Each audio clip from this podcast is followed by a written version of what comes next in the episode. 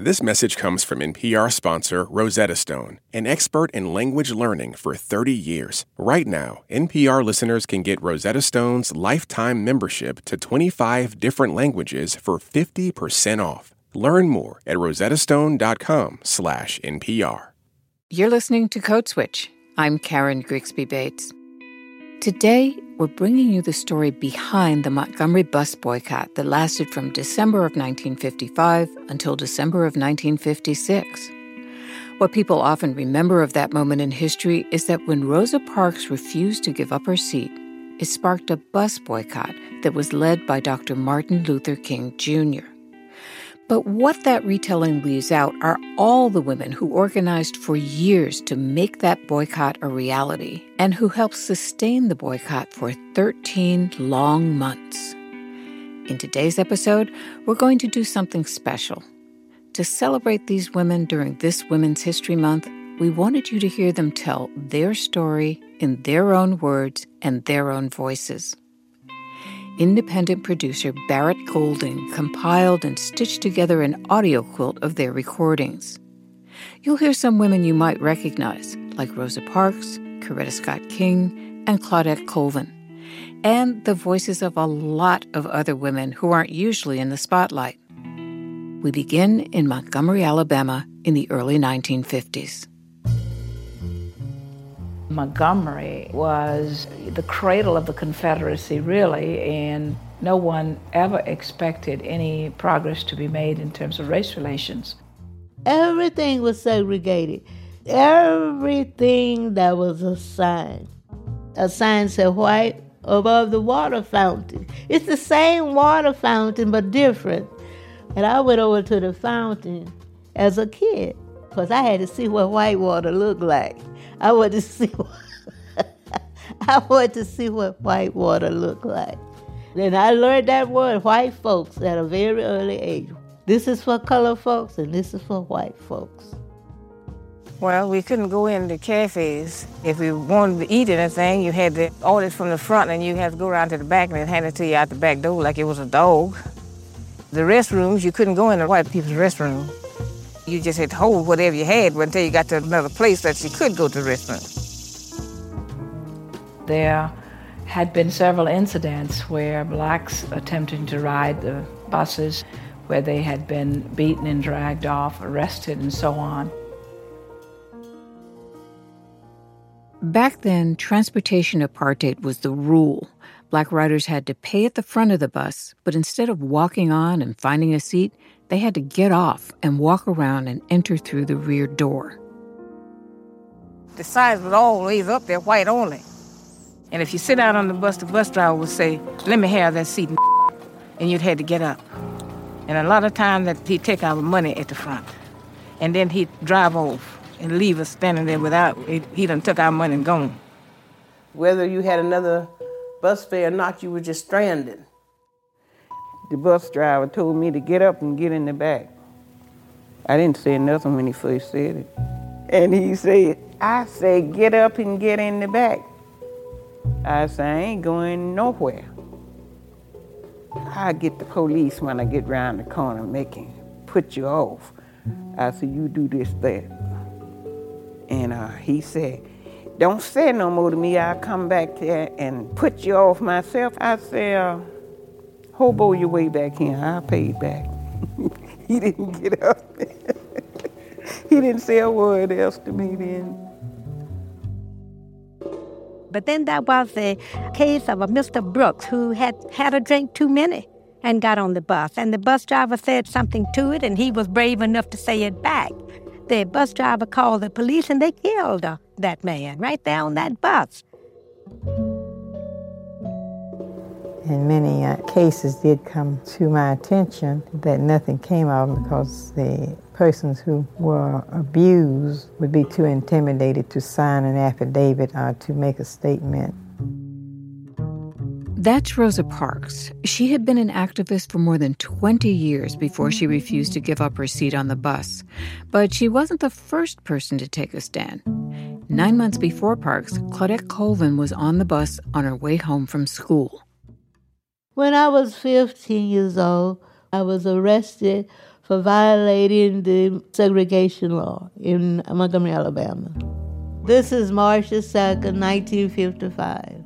It was a normal day. We, we boarded the bus. We sit where we was allowed to sit in the colored area. As the bus proceeded on downtown, it became full capacity and more white people got on the bus. And it was this white lady who was near me, but she wouldn't sit opposite me because in the South, Jim Crow law, a white person could not sit across the aisle from a colored person. They had to sit in front of you to show that they were superior and we was inferior. So the bus driver uh, yelled to the back, "Give me them seats!" But I remained seated. Since I had been studying in history, the injustices, segregation, talk about our heroes, it felt like Harriet Tubman hands were pushing me down on one shoulder, and Sojourner Truth hand was pushing me down on the another one. The history had me glued to the seat. I could not move. I was paralyzed. I could hear hear those white people complaining to each talking, talking, talking, talking, talking. And I noticed one of the white girls was yelling, Oh, you got to stand up because that's the law. And one yelled back, She doesn't have to do anything but stay black and die. The bus proceeded on, and that's when the two squad car policemen come on the bus and they asked me, Gal, why are you sitting there? And I said, I paid my fare, and it's my constitutional rights. I was standing up like Harriet Tubman, Sojourner Truth. They dragged me off the bus because I refused to walk off voluntarily. And then they handcuffed me. They took me to the city hall and then they booked me and then they took me to an adult jail. Remember, Claudette is being taken to adult jail as a 15 year old black girl. Most everyone in Black Montgomery had heard stories of white people, sometimes cops, sometimes private citizens, using violence on one black person to intimidate the entire community. Age was no deterrent. Just a year before, one state over in Mississippi, Emmett Till had been pulled from his bed, mutilated, and murdered based on a rumor he'd insulted a white woman. He was just 14 years old. So that's when the fear came over. So I began reciting the Lord's Prayer, saying the 23rd Psalms. Uh, my parents and Reverend H.H. Johnson, my pastor, came and uh, bailed me out. And I could hear Reverend Johnson say, Claudette, I think you done brought the revolution in here. and my boss. And my dad said, Claudette, you know, you put us in a lot of danger. That night, he loaded his shotgun, fully loaded, all night. He said, they're not going to take him. They wasn't taking me out without a battle there because daddy was going to shoot. Mr. Colvin, like a lot of black Southerners, kept a gun in the house for self defense. Thankfully, he didn't need to use it that night. Eventually, a juvenile court would find Claudette guilty on three counts disturbing the peace, violating the segregated seating law, and assaulting a police officer. After her arrest, Claudette was asked to join the NAACP youth group by the woman who had recently reinstated it, Mrs. Rosa Parks. And I happened to be secretary of the Montgomery branch of the NAACP as well as the uh, youth council advisor. It was 1955, and that year, black civic organizations had been looking for a person to challenge the city's transportation apartheid laws. With Claudette, they had a face, but they also had a problem. They needed someone above reproach, and colorism was still very much in play. By her own assessment, Claudette was a low income, dark skinned teenager who got pregnant not long after her arrest. That status eliminated her as a choice. But the black civic powers that be found their symbol when Rosa Parks, a lighter skinned, educated woman, followed in Claudette's footsteps. The time I was on the bus and refused to stand up, it was principally because I felt that my rights as a human being was being violated and that giving in and obeying the order of the driver was not helping to make conditions better for me or any of the rest of us. The Montgomery movement started really when Rosa Parks sat down on that bus, December the 1st, 1955. Mrs. Parks was arrested on a Thursday. By Sunday the 4th, the Women's Political Council drew up plans for a one day boycott the next day and held their breath to see if anyone would cooperate. The Women's Political Council was an organization that had begun in 1946 after just dozens of black people had been arrested on the buses for segregation purposes. And we knew that if something hadn't been done by the women, there wouldn't be anything done. Professor Joanne Robinson recalls the flurry of getting thousands of boycott notices ready to hand out around town. I didn't go to bed that night. I cut those stencils. I ran off 35,000 copies. And I, as president of the Women's Political Council, got on the phone and I called every person who was in every place where we had planned that I would be there with materials for them to disseminate. The plans call for a one day boycott of the buses on December the 5th. They sent out leaflets all over town and they talked to the ministers to go to their congregations on Sunday and encourage them to stay off the buses for one day. Stay off the bus. Stay off the bus. Stay off the bus Monday morning.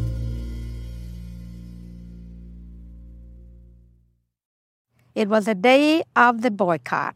We had been up waiting for the first buses to pass to see if any riders were on the buses. It was a cold morning, cloudy, there was a threat of rain, and we were afraid that if it rained, the people would get on the bus. But as the buses began to roll, then we began to realize that the people were going to stay off the bus that first day. That morning, when they asked us to stay off the bus, I was late for work because I was trying to see how many buses was empty, and they were totally empty. And I think this was an incentive for so many people to be at that first mass meeting because those buses drove without anybody on them. You see, the Women's Council planned it only for Monday, and it was left up to the men to take over after we had forced them, really. Well, they had agreed that they would call this meeting at Holt Street Church, and they would let the audience determine whether or not they would continue the bus boycott or end it in one day. When the mass meeting was uh, the announcement, well, it was broadcast over the Negro radio station. And they wanted all the people who were interested in being at the meeting to come to the Holt Street Baptist Church on Monday night at 7 o'clock. And that's what really happened. And pretty soon they just started coming in from every direction. There was we all the chairs that we had in the church like this. We were setting them up everywhere. The balcony was full. The church itself holds four or five thousand people, but there were thousands of people outside of the church that night, and they had to put loudspeakers so they would know what was happening. Oh, it was as many on the outside as was in the church. When they raised their offering that night, people on the outside just said, Take my money. I wants to pay. I wants to be a part of this. And uh, looked like to me they were just waiting for something good to happen and which it did. At this meeting, an organization quickly came together that same day the Montgomery Improvement Association. To lead it, someone needed to step up, and everyone knew that that person would probably become a target. A skinny young pastor had just been assigned to a neighboring Baptist church, Dexter Avenue. Here's Coretta Scott King to tell us what happened. Martin said, Well, you know, I'm not sure I'm the best person since I'm new in the community, but if no one else is going to serve, I'd be glad to try to do it. So he came home very excited about the fact that he had to give the keynote speech that night at mass meeting. He only had 20 minutes to prepare his speech. Fortunately, I got someone to tape it. So we have a copy of the speech We are here this evening for serious business. You know, my friend, there comes a time when people get tired of being trampled over by the iron feet of oppression. This tape is almost 70 years old, so if you didn't hear, Dr. King said, There comes a time when people get tired of being trampled over by the iron feet of oppression. But when Dr. King started speaking, I hadn't ever heard of it. I kept asking around, Who is he? Who is he? So somebody answered and said, That's Dexter's new minister. And before I knew it, I never got emotional in church before in my life. I had screamed out, Lord, you have set us a leader. It was to be a nonviolent movement, and he called for Christian love. He said, I got my motivation from Jesus and my techniques from Gandhi. After that first speech at Holt Street Church, less than a week after Mrs. Parks's arrest, the people voted on whether the bus boycott would continue. Overwhelmingly, I don't know if there was one vote that said, no, don't continue. The people wanted to continue that boycott, and they voted for it unanimously, and that meant thousands of people. It was like a revival start. That's what it was like. And then we went to walking. The one day protest had morphed into a community's decision not only to talk the talk about ending transportation apartheid, but to quite literally walk the walk that would eventually accomplish that goal. 381 days we walked. That's after the break. Stay with us.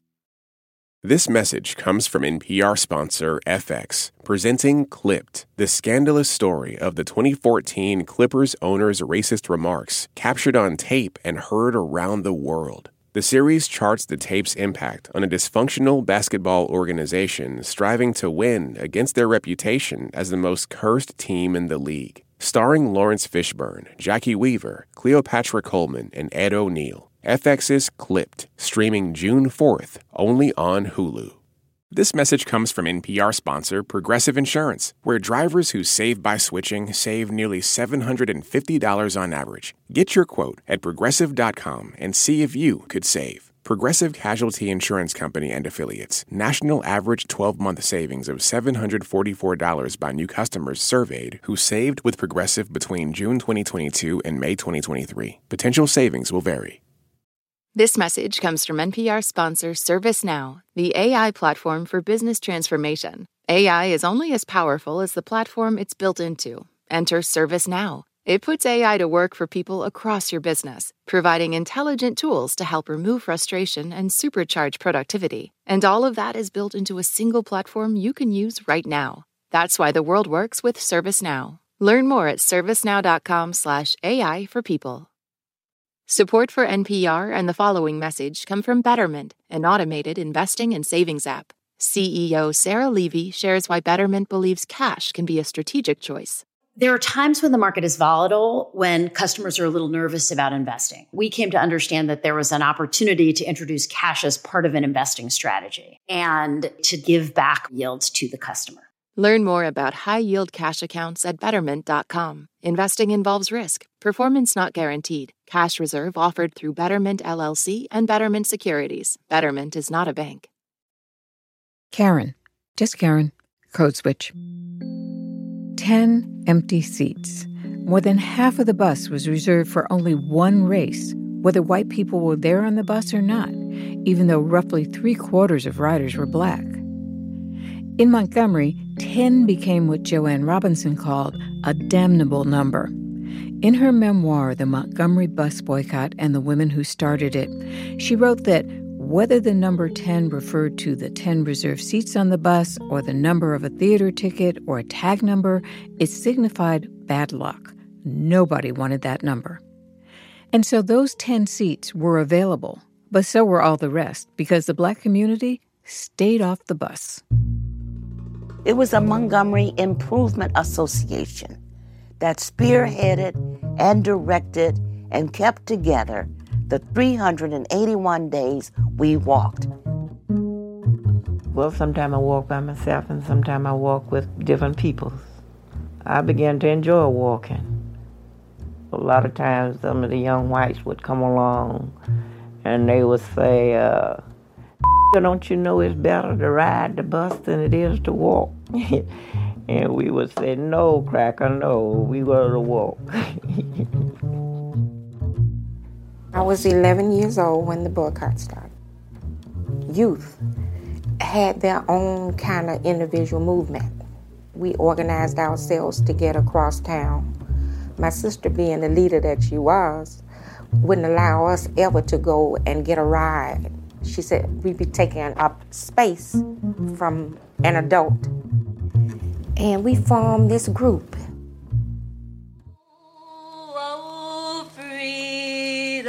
That's Jamila Jones. She formed a gospel trio with her sister and another friend. Somehow it was something in us that made us want to do freedom songs. So when the Montgomery bus boycott came, we were asked to come to sing at practically every tea that raised money for the movement. So we went all over town to teas on Sunday, and we were kind of carrying the message of the movement through our songs. Like a lot of leaders in the civil rights movement, Jamila and her sister went to train at a place called the Highlander Folk School. It was a remote retreat in the Tennessee mountains where people were learning to be activists and organizers. And because of that, Highlander was under constant attack. Politicians denounced the school from the floors of state legislatures. Its students were called communists, and all purpose racists were livid that Highlander taught black and white people together under the same roof. You have to remember that I was at Highlander when I was probably 14 years old. And one of the things that Reverend Say, who drove us there, said to us is that we're going to leave by night so we will not be noticed. While she was there, Jamila recalled a night when the police raided Highlander and shut off all the lights. The incident led to her adding a new verse to We Shall Overcome. So we were in complete darkness that night. We could not see each other. I didn't know where my sister was. And all we could see basically is the billy club waving and the butts of their guns, you could see it shining. And something said, We are not afraid.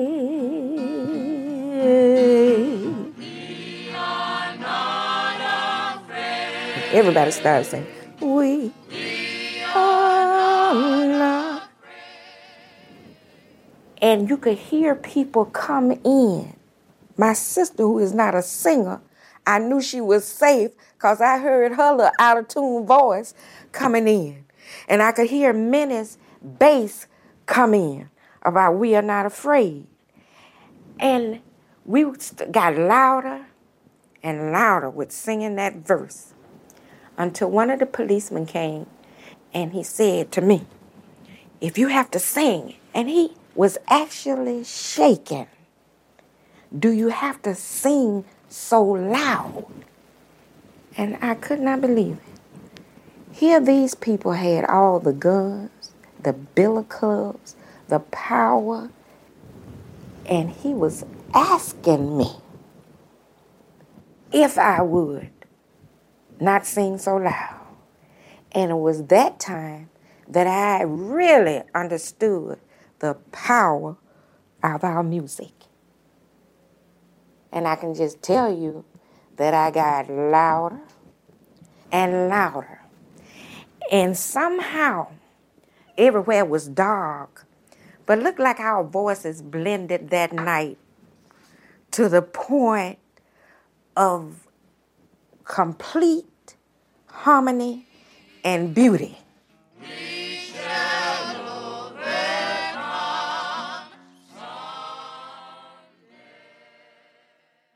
Before Jamila Jones's time at the Highlander Folk School, Rosa Parks trained there. Parks's time at Highlander informed her work going forward with the NAACP and her decision to be the next in a long line of Montgomery residents who refused to give up their seats. The 1955 boycott came not as a response to the act of one woman, but to the resistance of so many women. It was a collective breaking point. Well, many people lost their jobs during that 13 months period. The Montgomery Improvement Association would take up collection for those persons who didn't have jobs to help them to get along. Yeah, they held a meeting every week. We had a radio announcer. Well, he would say, It's going to be a meeting at such and such a church tonight. Everybody knew what he was talking about, and they would be there. When Dr. King spoke to us one night at Bethel Baptist Church, he prayed and said, Lord, don't let no one die for this movement. Let me die. And when he said that, people were screaming and hollering and fainting for the thought of him to say it. Let me die. Not even two months into the boycott, Dr. King's house was bombed. And I remember the night when the bomb uh, Pastor King's house. His wife was in there with a small baby. He wasn't there. They was in a meeting. And when they got there, all the colored people had had their weapons, their guns, and everything was ready. But King come out, he went in there, he said, My wife and baby's all right. And he held up his hand, he said, Put down your weapon. He said, This is nonviolent. People called and some said, We're sorry, and others said, You brought it on yourself. And then others called and said, We missed this time, but we'll get you the next time. It was ugly what some people did. Joanne Robinson, who was one of the key organizers of the boycott, was also targeted. The police broke out my picture window. The man next door trailed them downtown, and Mr. Sellers, who was the police commissioner, asked that man if he wanted to live. And when the man said yes, he wanted to live, he said, Well, you go home and shut your mouth. About two weeks after they had broken my picture window, I heard a noise on the side where my car was, and I went and looked out the window in the dark, and there were two policemen scattering something on the top of my car. The next morning, my car was eaten up with acid. I had holes as large as a dollar. It was frightening.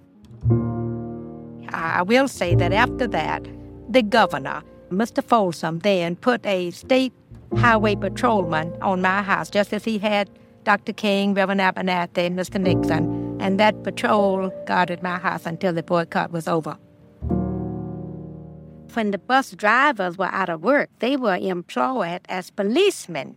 Many of those policemen would give just hundreds and hundreds of tickets every day to people who were not violating any traffic laws. Every day during the boycott, hundreds of private cars would go to dozens of designated pickup spots to give rides to boycotters. At its height, the movement was giving over 10,000 rides a day. I would pick up people. I would leave home at 7 o'clock in the morning. And I would pick up and let off, pick up and let off. And I would haul people around. Women formed clubs. They raised money for boycott related needs supplies for meeting notices, gas money for carpool drivers, and funds for paying bail and traffic tickets. Well, in order to make the mass meeting and the boycott be a success and that keep the carpool running, we decided that the peoples on the south side would get a club and the peoples on the west side would get a club. And we just said it was the club from nowhere. Georgia Gilmore. She didn't have a lot of money, but she was a great cook. People gladly supported the club because it was helping the boycott continue. And the food was amazing. And we would have barbecues. Georgia Gilmore would barbecue for us. And we'd sell the barbecue. And so the club from nowhere was able to report maybe 125 or maybe $200 or more a week. Money flowed into Montgomery, Alabama from everywhere. I remember Mahalia Jackson. She came to Montgomery, and I can recall her saying this. She said, when I was told that the people wanted me in Montgomery, Alabama, they wanted to know what they were charged to come down to sing to them. She said, I told My manager, I couldn't charge them walking folks nothing. All right. Because they walking for freedom mm-hmm. and freedom for me. Mm-hmm. I'm on my way to Canaan The news spread fast, you know, 50,000 people. This had never happened anywhere where 50,000 black people stood up in solidarity. And it was working.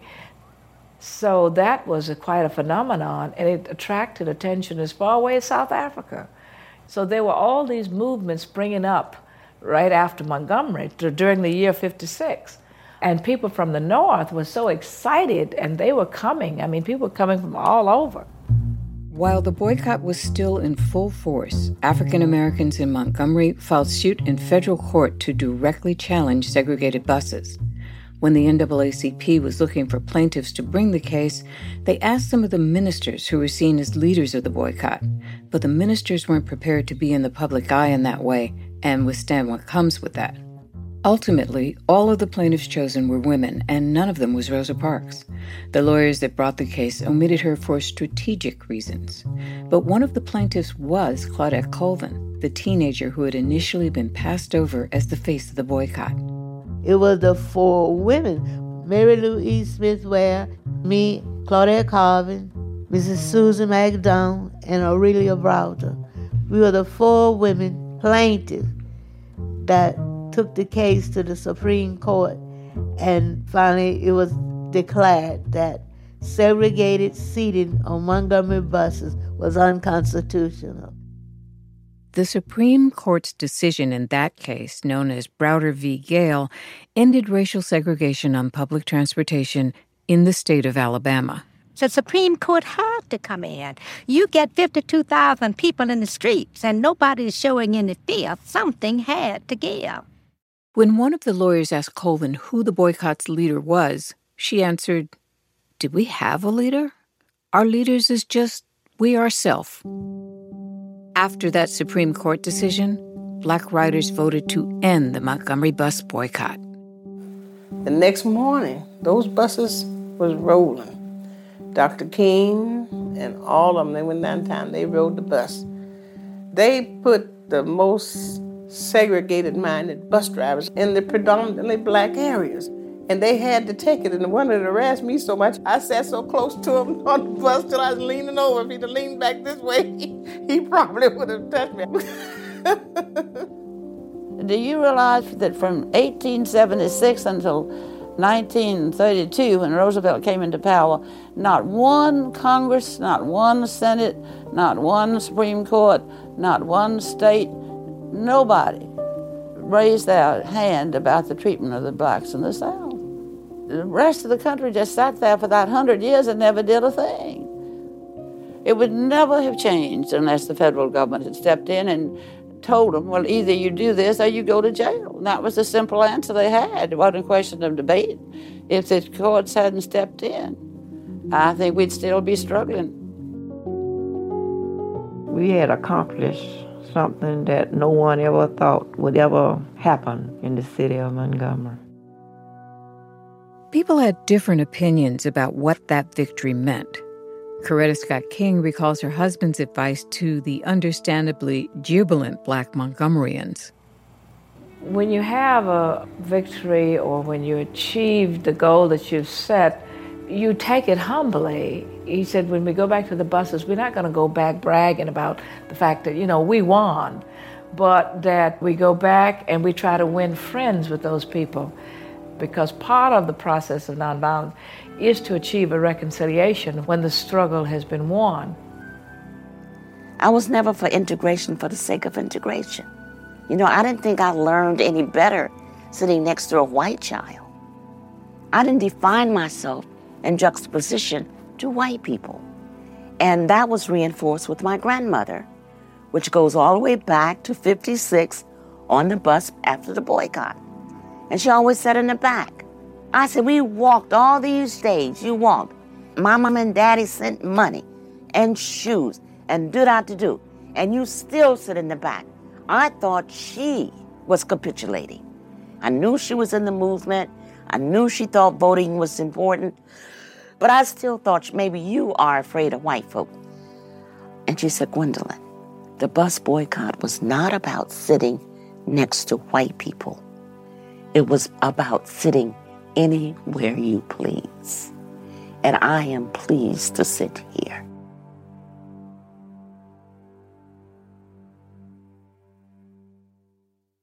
And that's our show.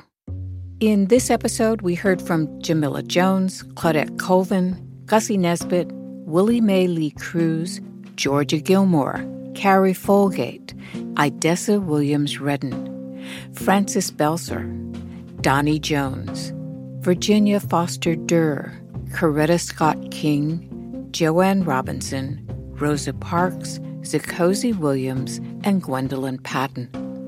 You can read more about all of these women and see some of their photos on our show page.